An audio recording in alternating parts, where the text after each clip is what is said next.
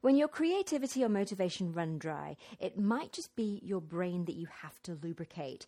Yup, dehydration affects memory and attention, and even research by the American Journal of Clinical Nutrition found that the functioning of our brains can be compromised by just a minor degree of dehydration. So if you want to infuse your life and work with a high quality of mood, memory, and attention, then water might be the answer. Unfortunately, it's not that simple. So in this episode, we talk about how to actually hydrate hydrate, not just drink more, so that you can get cracking on your life's work. You are listening to the Thriving Empire podcast, a show designed exclusively to help you avoid working 24 7, to help you eliminate overwhelm, and help you live your ultimate life while you figure out how to make money from your ideas. This show should be your number one resource for no brainer strategies, tactics, and tips for launching your ideas with more ease, vision, and freedom so that you can change the world drama free. I'm your host, Stephanie Holland, strategist, traveler, and coconut macaroon addict. Welcome to season two Kickstart Your Mini Empire so that you can create the life you really want. So let's get started. Hello, what's happening in your corner of the world? I am so excited to be here today. I'm sitting in a gorgeous skylit open plan kitchen, gazing at the English garden in full bloom. Literally, there are flowers and there's color everywhere. The birds are chirping, and there are dozens of butterflies and dragonflies out today. The dragonflies here are huge. Actually, Theo the cat just ate a giant dragonfly. He just crunch, crunch, crunched the head off. Oh my gosh, sometimes I just can't get my head around the circle of life. Honestly, no pun intended there. so, today let's talk about water. So, this is a short episode, but it really deserves a dedicated space because it's such a powerful tool for our life and work. And it's really interesting because I've actually been drinking less water on this trip in London because I couldn't find my water filter in storage and I've ended up drinking tap water, which in London gives me the heebie jeebies for reasons I'll go into in a minute. So I've been drinking a ton of hot water and green tea, and I've really noticed the effect on my general attention and level of awakeness during the day. Both are much lower.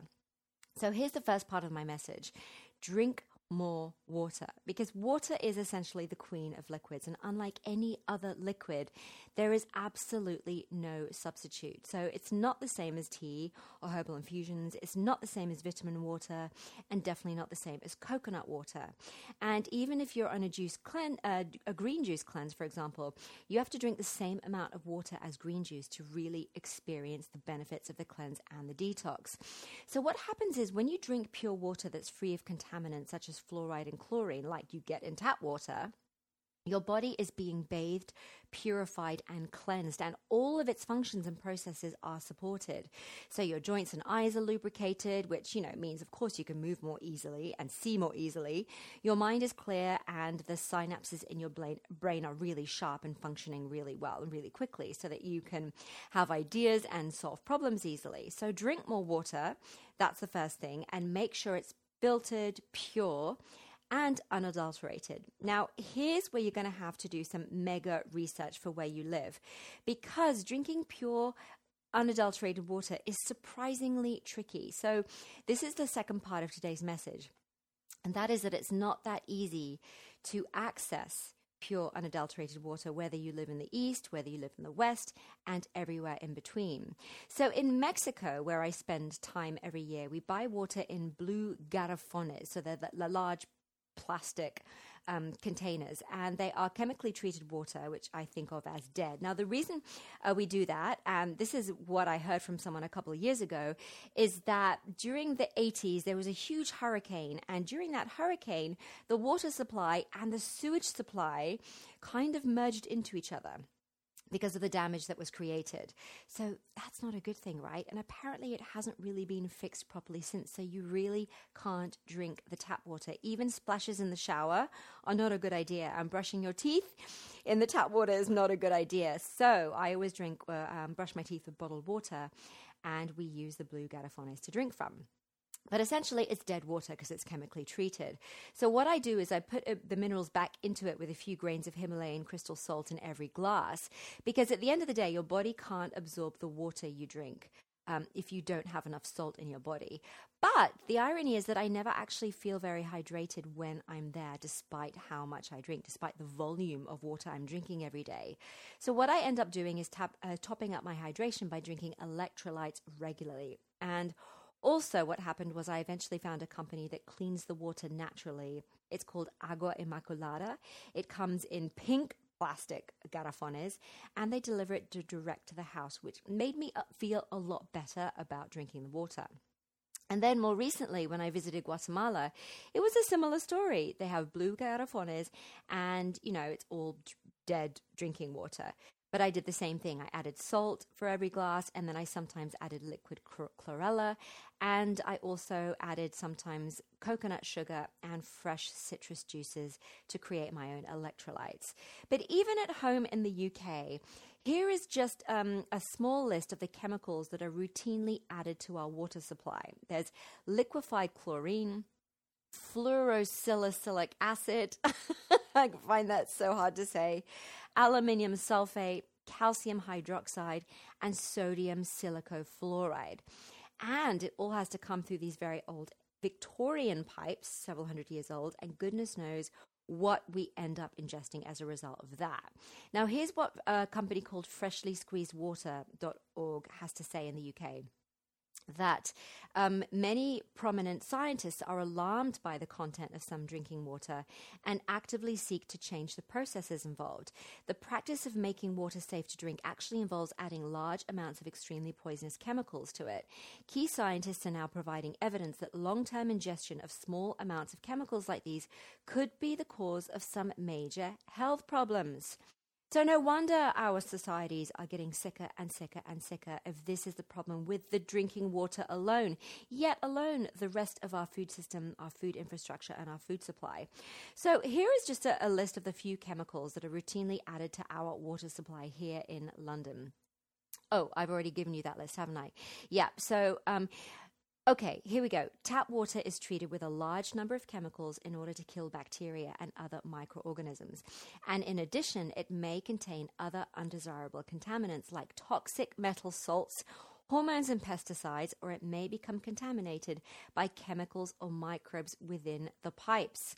So, for example, remember what I just said about Victorian lead pipes? There's lead, there's bacteria, and protozoa, which, oh my gosh, we do not want in our body. So, the typical content of tap water is We've already mentioned chlorine and fluorine compounds, but also THMs, which are trihala, trihalomethanes. And then you've got salts of arsenic, radium, aluminium, copper, lead, mercury, cadmium, barium, hormones, nitrates, and pesticides. Doesn't sound good, does it? But the good thing is, you have a ton of different options and filtration systems to choose from. So you can get Googling for your country and area and find out what your options are to, to create your own access to pure, unfiltered, unadulterated drinking water. And then, once you've got access to the good stuff, your business brain and entrepreneur body are going to love it. So, Susie Grant, who is one of my health mentors, she says in my favorite book, um, Alternative Aging, we're made up of 75% water slopping around in our blood, tissues, and bones. All of it is absolutely vital in order for the body to carry out its many functions and to keep us looking youthful and thinking clearly. Thinking clearly. I always, always, always have a large glass of water before I sit down to do any of my work. It is so important. And I recommend it to all my strategy session clients. And even, you know, even though our sessions are about business strategy, they get amazing results in their work from it. So here's what one of my clients said: "Oh my God, it's made such a difference to my life. I've always, uh, I always have a big glass in the morning, and then I get through four or five big glasses every day now. It's made such a big difference to my brain." So Susie Grant goes on to say that water carries nutrients and oxygen to our cells, and it removes the body's waste. It also transports sodium, calcium, magnesium, potassium, and other salts in and out of the cell membranes for the electrolyte balance, without which nothing functions as well as it should. So, next to the air we breathe, water is the most important substance we put in our bodies. And you know why that is so exciting? Because drinking water is so simple and so easy to do. Your body's health and vitality and clear thinking is literally in your control at your fingertips right now. Now, Susie recommends drinking at least 1.5 to 3 liters of fluids a day. So that's about a medium sized glass an hour. But everyone has different advice on that. So, again, just go for it. Start drinking a bit more water, see how you feel, build it up, build it up, build it up, and do your own research. But definitely drink more of it. It's important during the day, but especially at night, which is something I realized about a decade ago. Because basically, what happens is your brain will rest better. You'll actually fall asleep more easily if your brain is not dehydrated. So, thirst can actually be really stressful for the body. And what we do not want to do is stress out our brain, especially when we're sleeping, because that's when we are recovering and our body is repairing itself and we are rejuvenating. So, getting up in the loo in the middle of the night might seem like an inconvenience, but drying out your brain is way more inconvenient in the long term for everything you need to feel amazing in your life and work. Because your brain is about, I think your brain is actually over 80% water. So, please consider nourishing those 100 billion neurons. They really have to be creative and productive every single day. And also, you may need to drink more simply if you live in a hot country or you exercise a lot. So, again, listen to your body, increase your intake slowly, and drink your way to more health and greater vitality. Just try to make sure it's as fresh, pure, and filtered as possible.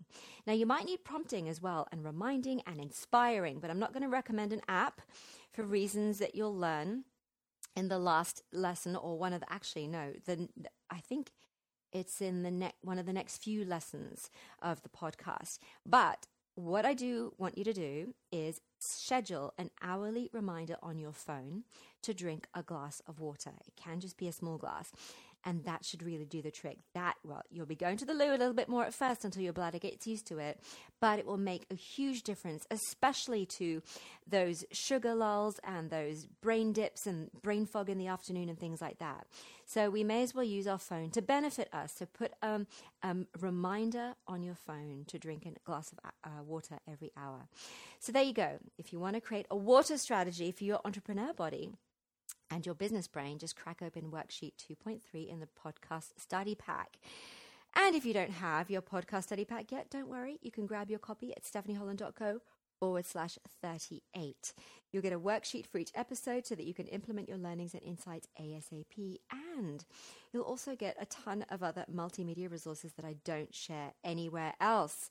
It's a steal. It's $27. So grab your copy now.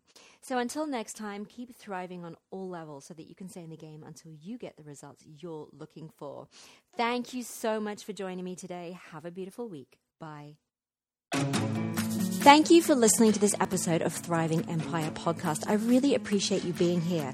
Now, if you're not subscribed already, be sure to do that right now. Head over to stephanieholland.co and sign up right on the page so you never miss an episode.